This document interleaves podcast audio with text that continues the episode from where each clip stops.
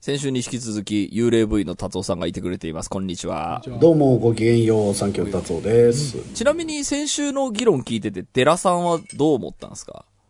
いやあの どうしてこの言葉が広まったかっていうこと自体への興味はもちろんあるんですけどなんか皆さん言ってたそのこの気持ち表現するのに蛙化現象がぴったりっていうことでどうぴったりなのかっていうのがちょっとあのやや疑問に思ったってつまりカエルっていうものの印象ってどういうものなんだっけっていうことですよね、なんでカエル化現象がこんな幻滅とかにぴったりきたのかね、それってもともとの使われ方自体にもそうなんですけど要は精神科医精神分析的にこれあなたのその相手から急に好かれたことにをカエル化現象と名付けしますっていうそのカエルが持ってるコンテクストってそんなにこれにピタッと来てましたっけっていうもともとはなんかグリム童話のあそうか。そういう故事があるのか。グリム童話でそのカエルの王様だったかな、うん、でカエルの王子様な。んか王子様か。でなんかあの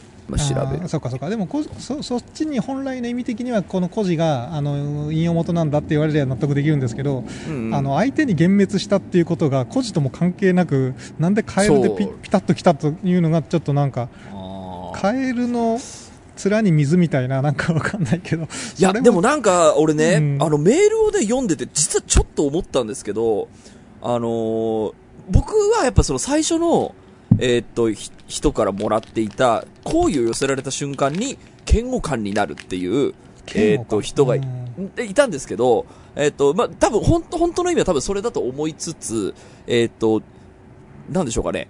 その中に、引いたっていう、あの、ニュアンスを、えっ、ー、と、明確に抱えていたカエル化現、自称カエル化現象の人もいたのではないかってちょっと思ったんですよね。うん、えっとね、確かね、メールの中でね、一個ね、あったのが、ちょっと読もうかな。どうでもいいですけど、田代さん相変わらず立ってリモート収録してるんですね。私も立ってる。カメラのあれでしょ？僕の動きがおかしいでしょなんか、僕よく言われる、あの、オンライン打ち合わせしてると、田代さん、どう、どういう椅子に座ってるんですか？これもいつも、よく言われる。動けすぎる。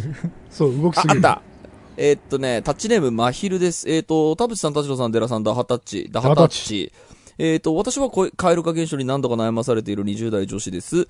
えー、好意を寄せていたはずの男性に何度も二人きりで会おうと言われたり、容姿や性格を褒められたりしただけで一気に相手に嫌悪感を抱いてしまいます。えー、その一方で普通に男性に恋愛感情は抱くため、自分自身でもどうすればいいかわからず、相手にも申し訳ない気持ちでいっぱいになり、出会いを求めることすらしなくなりました。えっ、と、みたいなことが書いてあるんですけど、ここの、えっ、と、エピソードの中に、えっ、と、入っているのは、こう、えっと、二人きりで会おうと言われて引いたっていう、その、うん、アプローチの仕方がダサいっていうニュアンス確かにあるなと思って、うん、だからそこは、ちょっと、先週言った全然グラ、なんか、ベン図重なってないじゃないですかっていうのに対して、実はちょっと重なっていたのではないかっていうのを、ちょっとメールをちょっとね、読みながら思ったところもあって、なるほど。うん。っていうのをちょっと読みながら、ちょっと今週も始めます。はい、田代智和と、田淵智也の、タッチレディオ。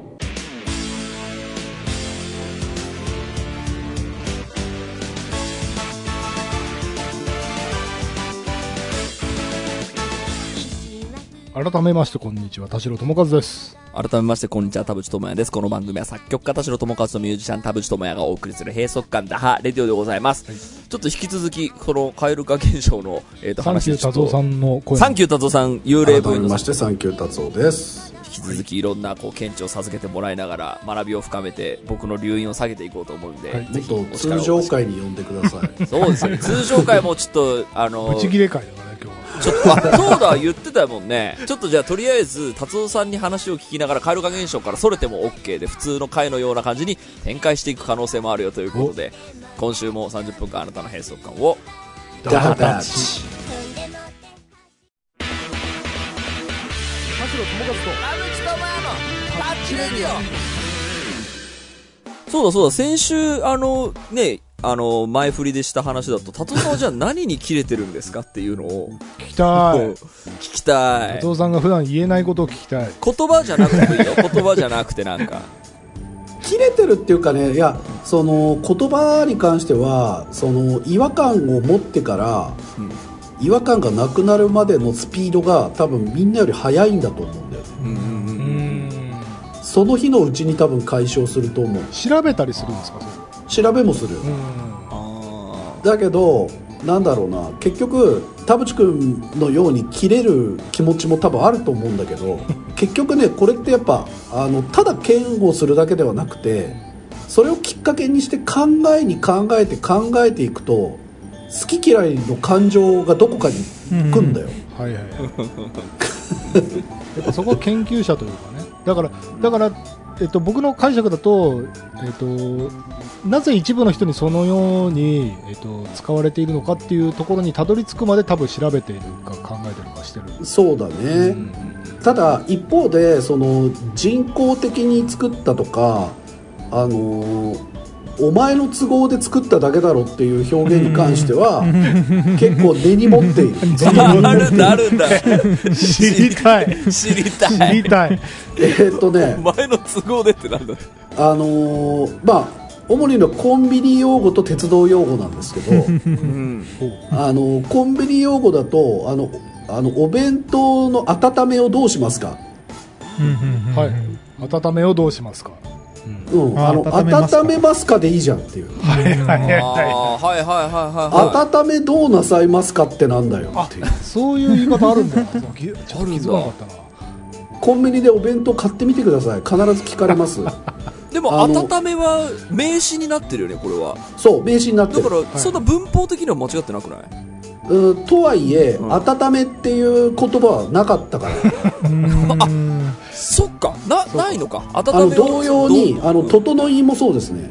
あーサウナね。気になるはいはい気になる。整うとか整えるはあるけど整いなんていう名詞はなかったのであの毎度腹が立ってます、あるじゃんあるじゃん、うん、お前が言いたいだけだろっていう。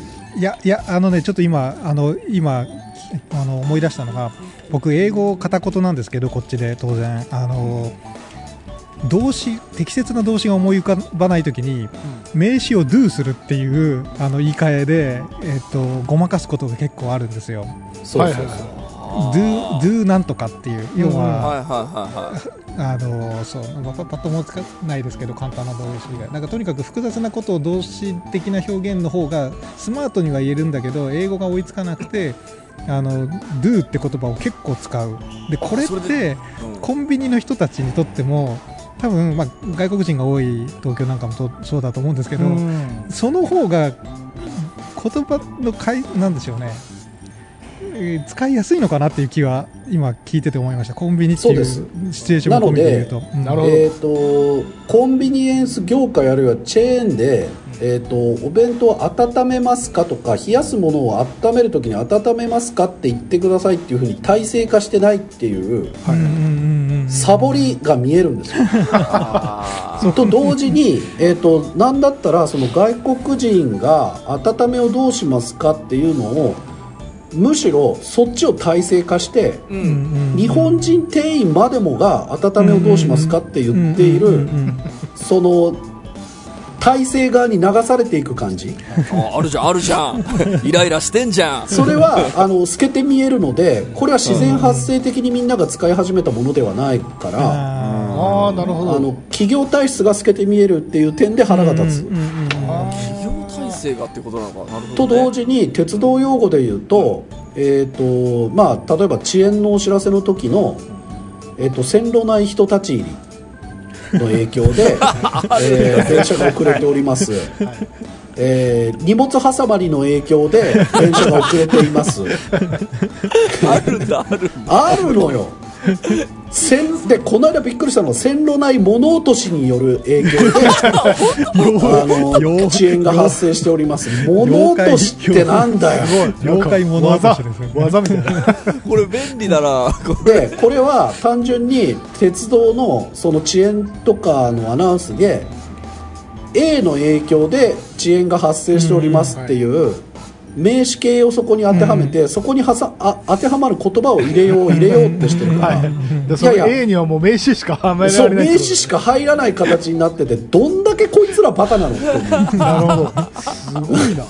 すごいな。これ線路内に人が立ち入った影響ででいいじゃん。なんか聞いたことあるね、あ荷物が挟まった影響ででいいじゃん。だから脳削って A 影響でうん。とか X 影響であの電車が遅延をしておりますにすればいいのに脳を入れてるもんだから名詞化せざるを得なくなってるっていう。これってそのどの段階なんですかね？その駅員さんになんかその、テンプレのその〇〇の影響でっていうのが渡されてて。あのー まあプログラミング体質ですよね、その企業の。そうそうそう。いやだからとどの段階でそのワードのセンスになってるのかなっていうのが。だから多分この時はこういう表現を使いなさいっていうプログラムがみんなに申し送りで言ってるんですよ。だからテンプレートと。そうそう、そのなんだろうトップダウンじゃないけれどもすごくこう鉄の掟にみんなが従うダイヤに従う感じ？はい。誰もその違和感を持ちながらもう使ってしまっている企業体質？これこんなこんな企業だったら隠蔽しようと思ったらたやすいだろうなって これこれでもさその最初はさ線路内に人が立ち入った影響でって俺聞いたことあるあるからで言って、た。えっとこちら商品温めますかっていうのも聞いていたことがあるので、えっと要はそこにも誤用というかそのみたいなものが発生してそれが広まっていったねでしかもそれがマニュアルにも入ったねっていうあの同じルートをたどってるんですね。いやそうそうそれがボトムごご用だとボトムアップですけど達夫さんが言ってるのはトップダウンであのこっちの方が間違いがないっていうので、御用を誘導してる感じ？そう。ね。だから要はストリートから発生してないってことだよね。そのそうそうそうそう。僕らが自然になんか線路内立ち入りで遅刻するわって言わないっていうことだよね。うん。うん。これごめんなさいちょっとれ歴史的にはんなんでその名詞になったんだっけ？その線路内に人が立ち入った影響で。いやもう知らん。それはもうある日急に。うん、鉄道会社の人に聞くしかないんだ今けど日から俺たちは線路内物落としで行こうと。物落としで行こうっていうことになったんだろうね。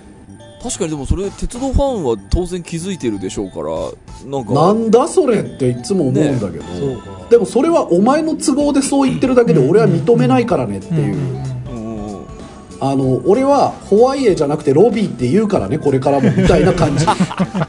ホワイエってなんだよ。俺一回も認めてねえよそんな言葉みたいなこれたなんで行政の都合でそんな言葉使ってんだよみたいなああでも確かにそれは体制のこう仕業でっていうのがイラつくポイントなのかな、うん、まあだからお前のさじ加減一つでどうにもなることをなんで手抜いてんだよっていうのは怒りに発展しやすいかななるほどね。だからさっきのそのこう蛙化現象とかも何かその使い勝手の良いって思った何者かが、えー、と広めていったっていうのはなんか犯人が達夫さんから見るとキュートに見えるのかもしれないですよね。まあまあだから ボトムアップだからまだ許せる許せる。体制だったら一気にそれが。うん。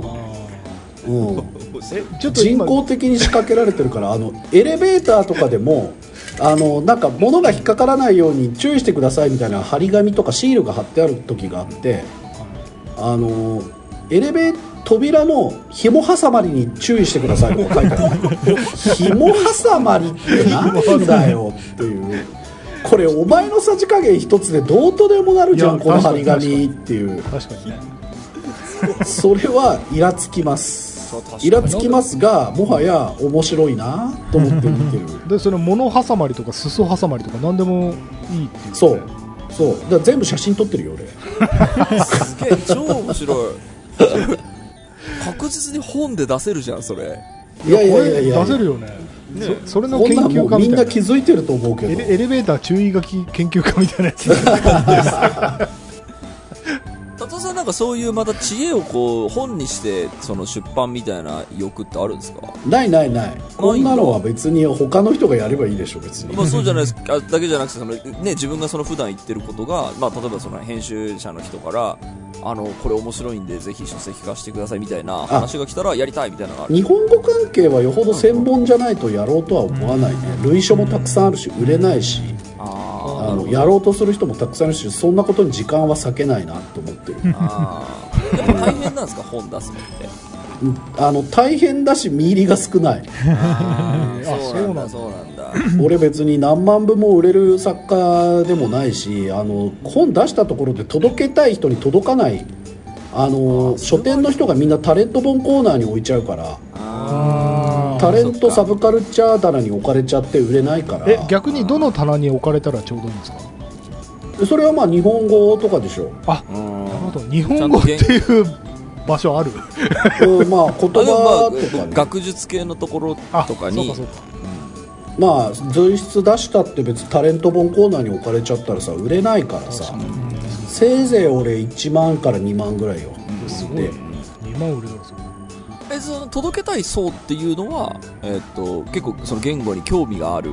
とか、まあ、俺のこと知らなくても書いてる内容に興味があるっていう人がもしいればと思うんだけどもうサブカルタレント本に置かれた瞬間その道はないから。なるほどね、うん。そのおお笑い芸人の人がこんな知識を持ってるらしいぞ面白がりみたいなゾーンになっちゃそうそうまあ家電電芸人と同じ扱いになっちゃうので国語辞典の本出しても国語辞典棚には置いてもらえないあだからその要は筆筆者のなんかそのなまあレッテル貼りというか、うん。そこから逃れられないっていうことですよね、うん。だから達夫さん逆に立場があるからこそそういう多分そのレッテルに苦しむところが多分あるんだろうな、なんか。まあね。うん。だからそこが多分みんなどう扱っていいか分かんないし、うん、それで困ってるからタッチレディオからも声かかんなくなっちゃうし。いやいやそんなことない。でも確かに今の話聞俺なんくとかさ、今の話聞くそんなことないよ。と例えばその田淵君がなんか本をじゃあ出しますってなった時に多分きっとその一番メメジャーな活動であるものが多分ピックアップされてあの活動してるあの人がこういう本を出しましたっていうコーナーにきっと置かれるだろうから本来多分置きたかったコーナーとは違うところに置かれちゃうんだろうなっていうのは今すごい想像がしやすかった、うん、多分だからあの又吉さんが芥川賞を取って以降芸人もいろんなうん。あのエッセイとか小説書いてるけどみんなタレント本コーナーに置かれちゃっはい。はい。てるから、まあそうなっちゃうんでしょうねそれまっとうな評価は得られないよね、まあ、そういう問題もあってやっぱりさじゃあ何で売るかって言ったら編集者的にはそのタレントの知名度で売ろうっていうのが、うんうんまあ、最初のアプローチだと思うし、まあそうね、うん、で結局タレントがね半端に学術書みたいなの出しても叩かれるだけだから。ああ逆にね。確かに、まあだからそれはもうあのもっと他のちゃんとした学者の人が書いてくれればいいよっていう。だからその見見え方としてその逆えっとそのお笑い芸人が学術書っていうのの逆で学術書を書いている人がお笑い芸人の素養があるっていうその書かれえっとなんかこうイメージのえっと植え付け方ができるとそれはそれでなんか面白くなるんだろうなって今思いながら聞いてたんですけど、まあねだからえっとこの学術めっちゃ面白い学術書を書いている人がめちゃくちゃ文章面白いぞっていうその感じに、えっと、なると多分見え方変わるのかって今話聞きながらすごい思う。まあ今言語学系で売れてる人みんなそうだと思うな。うん。あのうん。川添愛さんとうんか、うんうん。うんあその言語学バーリトゥードっていう本から出した人、はいはいはいはいはい。あと、まあ、ちょっと前だとあの土屋健二さんですよね「我笑うゆえに我あり」っていう本書いたさ、文春でコラム書いてる哲学者は結構面白い文章書くんだよ。うんうんうん。だからまあ文章芸人だよね。はいでバックボーンとして芸人じゃない方が面白いわけよ。やっぱそこってさ芸人って言った瞬間笑わせる下心がある薄っぺらい人っていうイメージがやっぱ強いからそれだったらまあ肩書き変えて哲学者が面白いこと言ってる方がさお金出す価値ありそうに思うじゃん。ああなるほど。しかもテレビに出てない芸人だったらなおさらだよね。みんな買わないよね。うん。でなんか今テレビに出てる人の本が売れないらしいんだよ。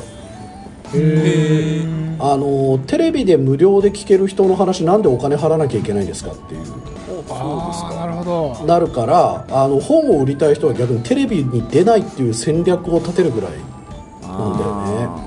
あのラジオと、まあ、活字媒体をメインにマーケティングするっていう。でもこれ一周回ってあの80年代90年代の映画俳優の戦略に近いな。テレビドラマには出ないみたいなね、その映画俳優であるってことを勝ちにするみたいな。うん。今逆にね俳優みんなテレビあのなんだろう配信チャンネルにめっちゃドラマ出てるけど。まあ、あと今僕が言ったぐらいの言葉のことはもうあのネットにも多分いっぱい出てると思うし、確かにうん。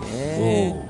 そんなにお金出して地を買うみたいなのがより、どんどん、こう、し下火になってってんですかね。まあ、あとね言語学界隈だとやっぱりもうねそのある程度意見も意見影響力がある人って限られてきてて。うん。でそういうあのおまあ言ったらライターみたいな人たちも結構似たり寄ったりの立場を取るので俺みたいなことを言う人は異端扱いになっちゃう。俺みたいな立場な人はね。異端扱いだからまあそういう人たちの協力も得られないしなんかちょっとまあ距離を置いてる感じですかね僕は。これ、達夫さんは、こう、メガメディアみたいなものに、こう、嫌悪感みたいなのあるんですかね？そこまでない方だと思うけどね。まあ声はかからないだけでね みんなさテレビとかにすごくこう期待しすぎなんだろうね。ちゃんとそんなさ取材とかいやまあ NHK でも最近ちょっと怪しい時あるけどうんうん。いや民放にそこまで期待すんなやって思うところもあるし、うん、まあ言ったらさ所詮テレビだんだけどみんな真面目に見すぎてんだろうね、きっと、うんうんうん。うんまあ、そもそもテレビ見る人減ってるみたいなのも関係あったりするまあやっぱ年寄りが多いからねテね、で見てる人がどうういう人種なんですかっていうとそうなっていくみたいな感じもあるのかな。なんかだからささっきのそのテレビに出ない方がブランディングになるみたいなので言うまあと、本当にあのライターとか作家業がメインの人はね。それがラジオだったらちょっとそのメガメディアのこう、えー、と垣根をギリ超えないみたいな感覚ってあります？やっぱ興味わざわざラジオメディア選んで聞いてる人はちゃんと情報とか作品にお金払うよね。うーん。なんかあのやっぱりこう最近やっぱジェーン・スーさんが活躍ずっと目覚ましいというかあの立ち位置でそのテレビには出ないっつってたけど一回すげえファンの人がディレクターまあね NHK ね。そので NHK に出てっつって、まあいろいろねこう前も前置きで言い訳しながら、ね、テレビにはこうやって距離取ってこうでこうでみたいなことを言って、まあ、出てででもちゃんと宣伝もしてあのなちゃんとよよツイッターで喜んでる感も出してってやっててぐらいのなんか距離感で。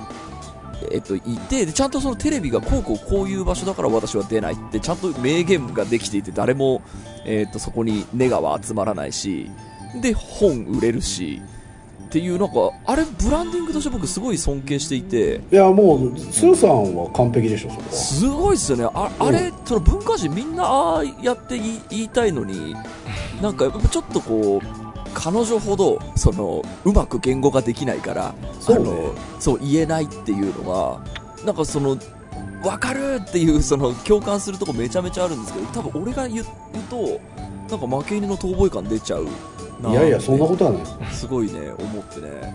なんかこう自分のコンプレックスにもなったりする。こうえジェーン・スーさんはできてるのにっつって。うん。でもまあまあそのメディアいだから収入源としてメディア、うんまあ、テレビに割と頼り始めちゃうともう抜けられないからうんそうですよね。だから、うん。あそこのなんかこうやっぱ僕そうキラキラししているのであそこが。そのキラキラしているところにキラキラしたくないからいけないみたいな、うん。でいその足踏み込んじゃったらやっぱキラキラしてますっていうあの感じを多分ねあのどうしてもそのししなきゃいけないよなって思うとななるべくあのこう細々とこうちっちゃいところでいる人生がいいなってなんか思うところがああって。いやー、まあ、正直だからその生活ももちろんねその収入っていうところはあるけどまああの俺も田淵君も今以上顔とか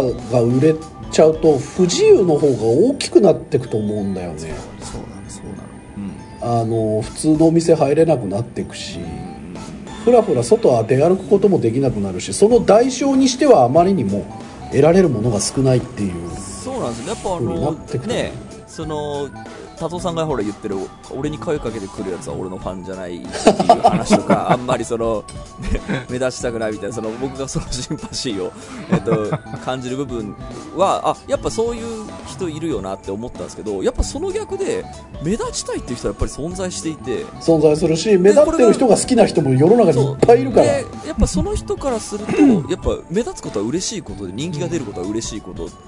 で、これがジェーン・スーさんの言葉で言うと、やっぱりテレビに出るっていう人は、あの、やっぱ何が何でもその、自分をそのアピールしたり、その目指したいっていう人が行くってべきところだから。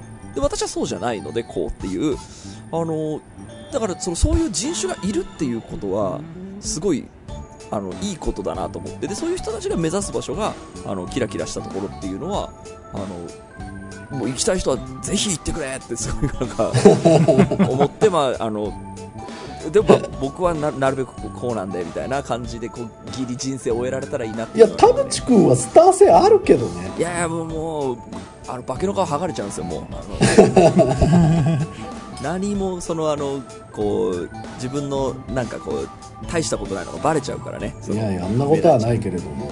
まあそのテレビでねた自分のことを正しく理解してもらおうなんていうことは出る方も思っちゃいけないし。そうっすよね、うん。ちょっと期待しちゃ方うんですよもねそうそういうもんだ真面目に見ない方がまだいいっていうかやっぱテレビとの距離感もみんなはもう分かんなくなってるんだと思だよそうね。僕確かにそうだからツイッターやめた時もねそれだった気がする。あなんか多分期待ができないと思って多分伝わらないというかその絶対あの僕の言葉が足りないせいで間違って伝わることあるしでそれがひいてはその自分の首絞めることあるしあこれはちょっとコントロールできなくなってきたぞっていうその扱う人がちょっと増えてきたから対象ユーザーが。あ？これはもう引いた方がいいっていうのをそういえば思い出したな。だから例えばこれが今俺らが活動してるのが中国とかだったら全然オールオッケーなんだよねいや、わかる。わかるわかる。あこれ桁一個違うんだ収入のとか思うとあ全然いいじゃんとか思うんだけど行こう行こうって。あーまあでもこれ今より日本で今より収入増やすんだとメガメディアになるのかみたいなねうーん、なるほど。やっぱテレビに出てる人好きな人たくさんいるしなっていうことは思うしでまあ100人に1人がちゃんと俺に興味持ってくれるんだったら別に出てもいいかなとも思うし、んまあでもそもそも俺にもう興味ないからテレビがうーん、なるほどね。まあ、そこのこう、せめぎ合いみたいなとこありますよね。その、うん。呼ばれりゃ嬉しいけど、みたいなね。だって単純計算さ m 1毎年やっててもう20年以上になって毎年9組10組が決勝行ってて大体200組近くがもう決勝行ってて延べ。でまあその「ザ漫才も含めね。でさらにセコンドとかも始まるわけでしょもうあのコンテスト出てない人以外は人間じゃない芸人じゃないっていう扱いだから。俺もだからなんだかんだでどこ行ったってでも m 1出てないじゃんとかテレビ出てないじゃんって言われちゃうともう 悲しい。あもうそういう価値観ですよねっていう話で終わっちゃうから。ありますあります。あそうっすねスポティファイにいないバンドはバンドじゃないみたいなね。まあまあ サブスクになければなそうそうそう存在しない。結局ライブにもさ寄せにもさ来ないから、うんそうね。うん。で来てる人の方がもう本当にごくごく一握りだから、うん。でまあ。もなんかその、なんでしょうかね。やっぱ、あの、神田伯山さんみたいなうん。やり方す、うまいじゃん。できる人いるじゃないですか。うん。その自分が広告塔になっててもいいから、その、めちゃめちゃ出て、そんで、あの、寄せに人呼ぶぞみたいな。まあ一之輔師匠だってそうだし古くは翔太師匠もそうだうからねまくやってんなって思いますよね、なんかあの、うんやっぱそこの度胸すごいですよね、その、うんだからそこの、ないもん、度胸。その怖いし、なんか、嫌われるの怖いし、化けの皮剥がれるの怖いし、炎上するの嫌だし、みたいな。なんかあるとなんか、ね、やっぱ何年かに一回ね、そうやってこう挑む人が出てくるのって、すすごい、まあ面白いよね、えー思ったりはする。あとなんかその、お笑いに関しては何でしょうかね、こうあまりに、その、日本の大多数のユーザーが好きなものランキングで結構上位に来るじゃないですか。多分音楽よりも、あの、なんかその、テレビとかでその、こう、楽しく見れるものシリーズだと結構、あの、お笑いって、あの、シェアが超広いですよね。うんってなると、その、だからす、なんでしょうかね、そこじゃない、えっ、と、こう、場所に行きたいっていう人がやっぱ異端扱いされるっていうのは、うん。なんか大変、大変そうだなっていうのが、音楽だったらなんかインディーみたいなのとかのその、しね、のもあったし、もともとロックってそういうところだったから、大衆ではないものっていうところに、そういう場所があって、そこにユーザーがいてみたいなところだったけど、お笑いってやっぱシェアが広すぎるもんで、なんか、なんでしょうかね、こう、あとシェアが広い割に仕切ってる体制がシェアの9割占めてるっていういびつな業界だからはいはいはあのい。うんうんまあ例えばもう吉本興業の体制に非吉本も乗っかるかどうかっていうのが常に喉元に突きつけられている。感っていうのがあってでそこの年に1枠か2枠枠非吉本枠に入り込んだ人だけが人権を獲得できるっていう、まあ、構図になっちゃってるのはまあ致し方がない。うん確かにな。けどやっぱうんますますこううん多様性からは遠ざかっていくよね。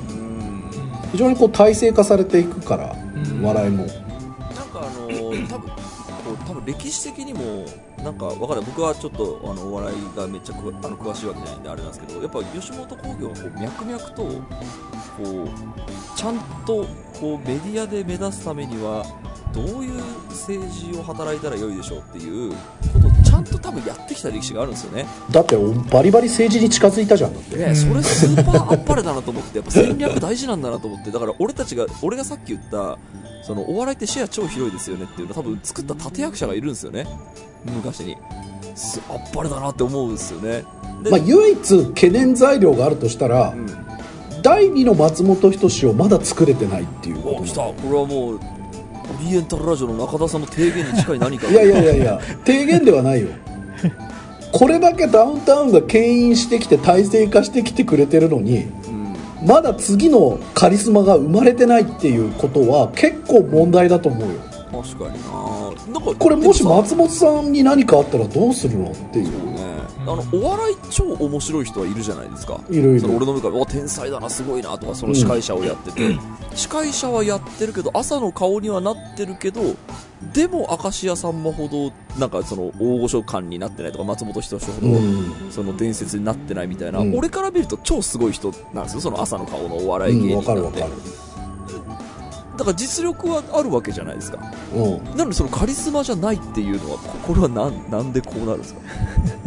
いやまあだから内部も体制化されてるんだと思うんだよね。うん。いやそれはもう二階俊博みたいなのがいるんでしょう、うん、だってもうそのまま自民党の構造と近いからね。うん、なんかそれはもう自民党に近づいていくのはもう必然だよ。ねカリスマがじゃあそのありそうなそのネクストホープみたいなそのあえてそのポスト松本人志だったらこれだなみたいな人多分あのいると思うんですよ。その会社側も誰って言われたら。まあ本来だったらナインティナインとかが引っ張っていくべきポジションにいたはずだけどね。うんあえて共演させてなかったわけだから。はんはんはなるほどなるほど。でなんかその時によしじゃあえっとなんでしょう。今年の m 1の審査委員長はその岡村隆史で行ってみようみたいななんかそういうなんかあの挑戦みたいなことは会社ってやらないえっと「ザ漫才の時そうだったよねナインティナインだったよねおお本当だ、はい、だからチャレンジはしてるチャレンジはしてるんですねでも分かんないよお笑い分析的に捉えるんであれば博多大吉先生かもしれませんし確かに確かにそうだからすごい人いっぱいいるじゃんなんか、うんそのあの審査員とかのさかといってサンドイッチマンやナイツにするわけにはいかないのよ。野党だから。そうね。会社が違うからね。うん、だからまあしじゃあ霜降り明星なのかとかね。うん。まあ分かんないですよねその辺はただ僕らにはそもそも議席がないところでしかも体制側に行かないところでゲリラ戦を展開するしかしのぎの方法を知らないから。まあそれでできるそのブランディングもありますからね。そうそう、うんで寄せっていうアンダーグラウンドのむしろこうアフリカ的な第三大陸から、うん。まあそのたまに出てくる人がいるっていう感じかな。うんうんうん。とはいえ寄せの世界では漫才っていうのは絶対取り取れないから、そっかそっか。うん。まあ、積極的積極構成もできないっていう感じですからね。どうですかここまで聞いて寺さん。あでもね、本当にあのー あの、寺さんに振るんだ。なんかちょっとエンタメ詳しそうだいやから。ちょっと、あの、エンタメ詳しいやそう要はその、まあ、吉本のこう派遣みたいな要は派遣争いってあの本当に歴史の物語なんて全部派遣争いの物語なわけで。でゲームオブスローンズとかサクセッションとか後継者を誰にするかみたいなやつは本当それだけで海外ドラマで言うともう世界的な人気になるテーマだったりするじゃないですか。だから、まあ、そういうものとして見見るメタ的に見る楽しさはあるとは思うんですけどあの競技の中に入ってるわけじゃないし僕らも別にあのお笑いやってるわけじゃないから。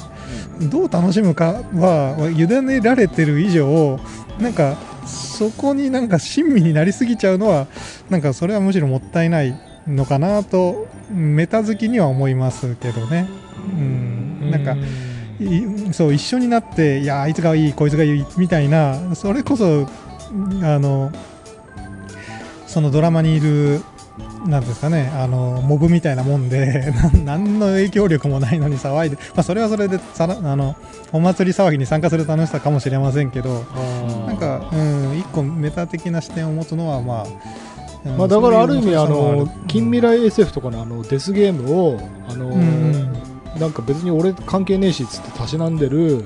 うんブルジョワね。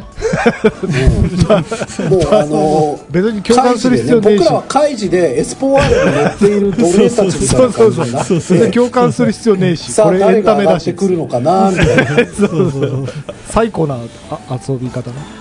で俺らは、まあ、みんな15年過ぎたらエスポワールから出られるはずだったのが気づいたら新たなエスポワールに乗せられていただけの話だったそうっていう永遠に続くこの賞レース逃げ場作ってやれよって思う。地獄だよ地なんかあの音楽界でもなんかそういうことが、えーとまあ、昔からもあってそのやっぱねそのランキング至上主義だったりあの、ね、に人気者ここそがこう、ね、知名度あるカリスマだって言ってそれやっぱりテレビで一時期人気だった人たちはいつまでたってもこうちゃんとレジェンドとして語り継がれるみたいなのがあるんですけどあの最近ちょっと思ってるのがあの大型フェスあるでしょ、で、えー、と大型フェスが、えー、とやっぱ盛り上がったのってここ20年なんですね。でこの20年の間で、えー、と僕なんか肌感覚で最近起きてることが、えー、と上が結構決まってきたんですよね。あのは鳥取るアーティストが、ああーなるほど、うん。うん、なんか全国的にどこもなんかあのやっぱ鳥をやってくれる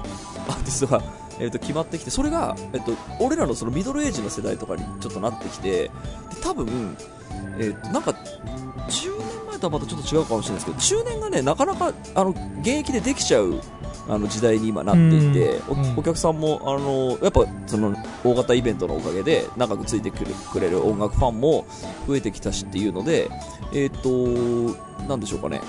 この上がいなくならないっていう時代に今、はい入り始めてるような感じが、うん音楽をやっててもあって、で、うんでもやっぱりその、まあ、僕はフェスというものには結構距離取って、あの、ポジション取ってますけど、でもあれがなければ、こ、ここまで多分、あの、音楽は、日本の音楽は盛り上がってなかったわけで、そこの恩恵超あるよね。で、この超恩恵あるんだけど、だけど、その世代交代みたいなものが、あれ結構起きづらくなってるというか、なんかみ我々含めたミドル世代のバンドがみんな人気者のまんま残ってんですよね、うんうん。うんなんかすげえ時代に入ってきたなと思って、はいはい。まあ、だから俺的にはその、ね、あの横の友達たちがみんな頑張ってて嬉しいみたいな気持ちもすごいあるしけどなんかこれなんか20年前ってこんなのなかったなって思って。新顔出てこねえなみたいな。そうそうそうそうそうでもちろんそのあの音楽ってねあの1年に1回 ,1 回ぐらいその天才みたいな人は多分何年かに1回は出てくるからあのその人があのフェスに出て、まあ、おおでも大鳥やるってことはでもあんまないかもな。なんかやっぱりそのフェスの鳥といえばみたいな感じの、うん。あのこうある程度のこうプチ大御所みたいなそのミドルエイジの存在を多分ファンも待ってんですよね。はいその方がしっくりくるみたいな。なんかそれがね、ちょっと今、達夫さんの話聞いてて、なんかこう、上がどかないみたいな感じの、なんかに近い現象が、ちょっと今音楽に来てんじゃねえかなってちょっと今思いま、思ったりしました。ごめんあの上がどかないとは僕言ってないですよあ、そっか。余計なこと言った。余計なこと言った。まあか考えようによってはだけど我々自由業というかね個人事業主みたいな存在は定年がないロマンがあるから、うんそういう意味では最後までロマンあるけどね。上がったら最後までいけるぞっていう。うんうん。ただその上がり方がもう体制化されちゃっててすごくしんどいっていうのはあるかもしれない、いやでも確かに今の僕も今その達夫さんが言ったことに近いことを僕もちょっと一瞬言おうとしたのがその田淵君が言おうとしてるのを突き詰めると定年退職するサラリーマン文化だよねっていうふうにそのいつまででも活躍できるのがこの自由業のいいところだったりしてそのなんか老いたらどけよっていうのはめちゃくちゃサラリーマン的発想だなっていうふうにちょっとね今こうちょっと矛盾を感じるところがあ私の話？から、自然淘汰だったらいいんだけどっていうことだよね、別に普通にまだ笑えるとかまだ音楽がかっこいいとかであれば去る必要がないだけで。そう、そうね。あ私、うん結構全然、あの、いいこととして。だから上がそう上が詰まってるっていうのはある意味そのなんていうの先輩が充実した活動がずっとできる未来があるってことだ。から、そのなんかそれが自由業とか芸術芸能の素敵なところかなっていう気はします。まあ、一方でもちろんどかないいうざさもある。のはわかるんだけど、うん。僕はあんまりあの、ね、ネガティブなあのか感覚はそんなになってなくて、うん。なんかげん起きてる現象としてなんかあの面白くなってきたなというか、うん。こう構図がだいぶその大型イベントといえばっていう方方が決まってきて、こうちょっと時代が変わった感じがあってでもそうだよね。なんかもう大きいビッグネームばっかりにはなってくるよね。うんまあだからお笑いもライブシーンではそういう感じなんだけど、結局そこに順位をつけるっていう概念が入ってくるからうん。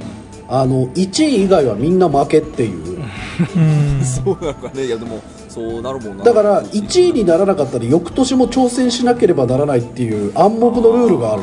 ああのでそうかそうか。なるほど確かに。緩やかに首を絞められていくっていう感じなんだよね。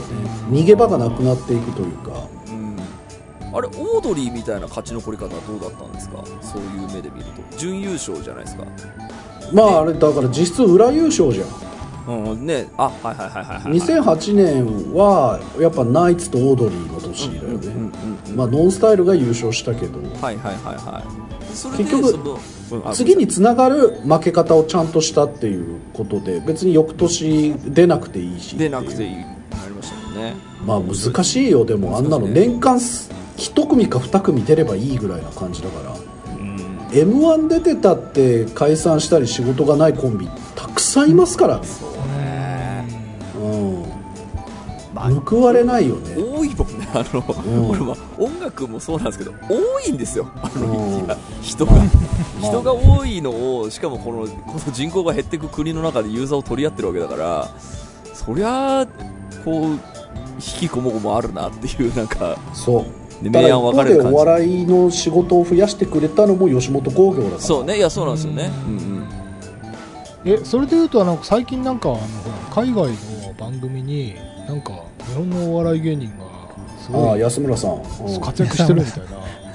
あれどうなんですか？あの分あの辺はどうなん？あなんか寺さんブがなんかリティッシュゴッドタレント。でしょ寺さんがなんか 言いたそう。いやいやいや、全然、あの、別に、あんなの本当に、なんなんら大きなムーブメントになる感じはしないというか、ええ あのベンチャー企業的に一発当てるみたいな話であって、あれはなんか日本万歳みたいな愛国心を煽ってるだうんなんかそこまでシニカルに見る必要もないけど、うん。まあね、あのユリアンとかもいたし、日本で、はい。あのう鬱屈としてるぐらいだったら海外でっていうのも当然あると思いますけど、むしろ戦略的に中国で一発当てたろうみたいな、もうこっちであの要は YouTuber を目指しますみたいな勢いで、こっちにちゃんと見入りがあるものがあるんでっていう。ああのことにはなってないしならないでしょうから、まあそうかああいう単発のやつは。一発そうなってきたら本当どうなるかがあの面白くなる、あのーきっかけというか兆しだと思うんですよね、要ははいはい。要は日本のテレビ界の席を競うだけではやっぱりこのままだと本当に次のうん。松本一が出ない限りは先細ると思いますし、はいはい。うんさあ話はつきませんがここいらにしましょうかね。ありがとうございましたありがとうございました。ありがとうございます。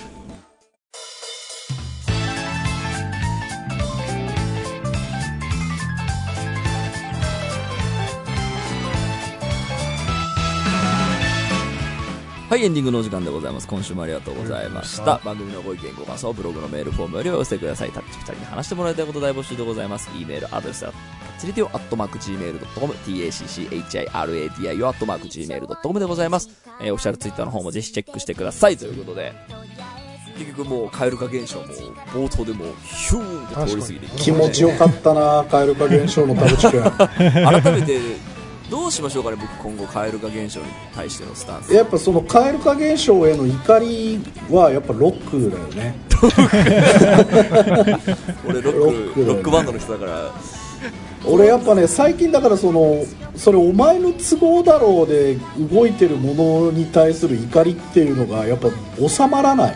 あれ面白かったですよさっきのあのね電車のやつとか。確かにねうんだからなんだろうな。それはこ言葉の表現だけじゃないもんね。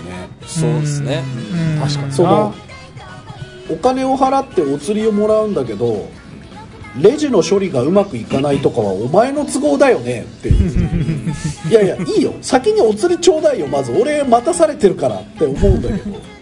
完全にクレーマーだよね。そんなこと言ったら。確かいやでもそれについて考察を巡らしてるからねそれで本書けそうだけど。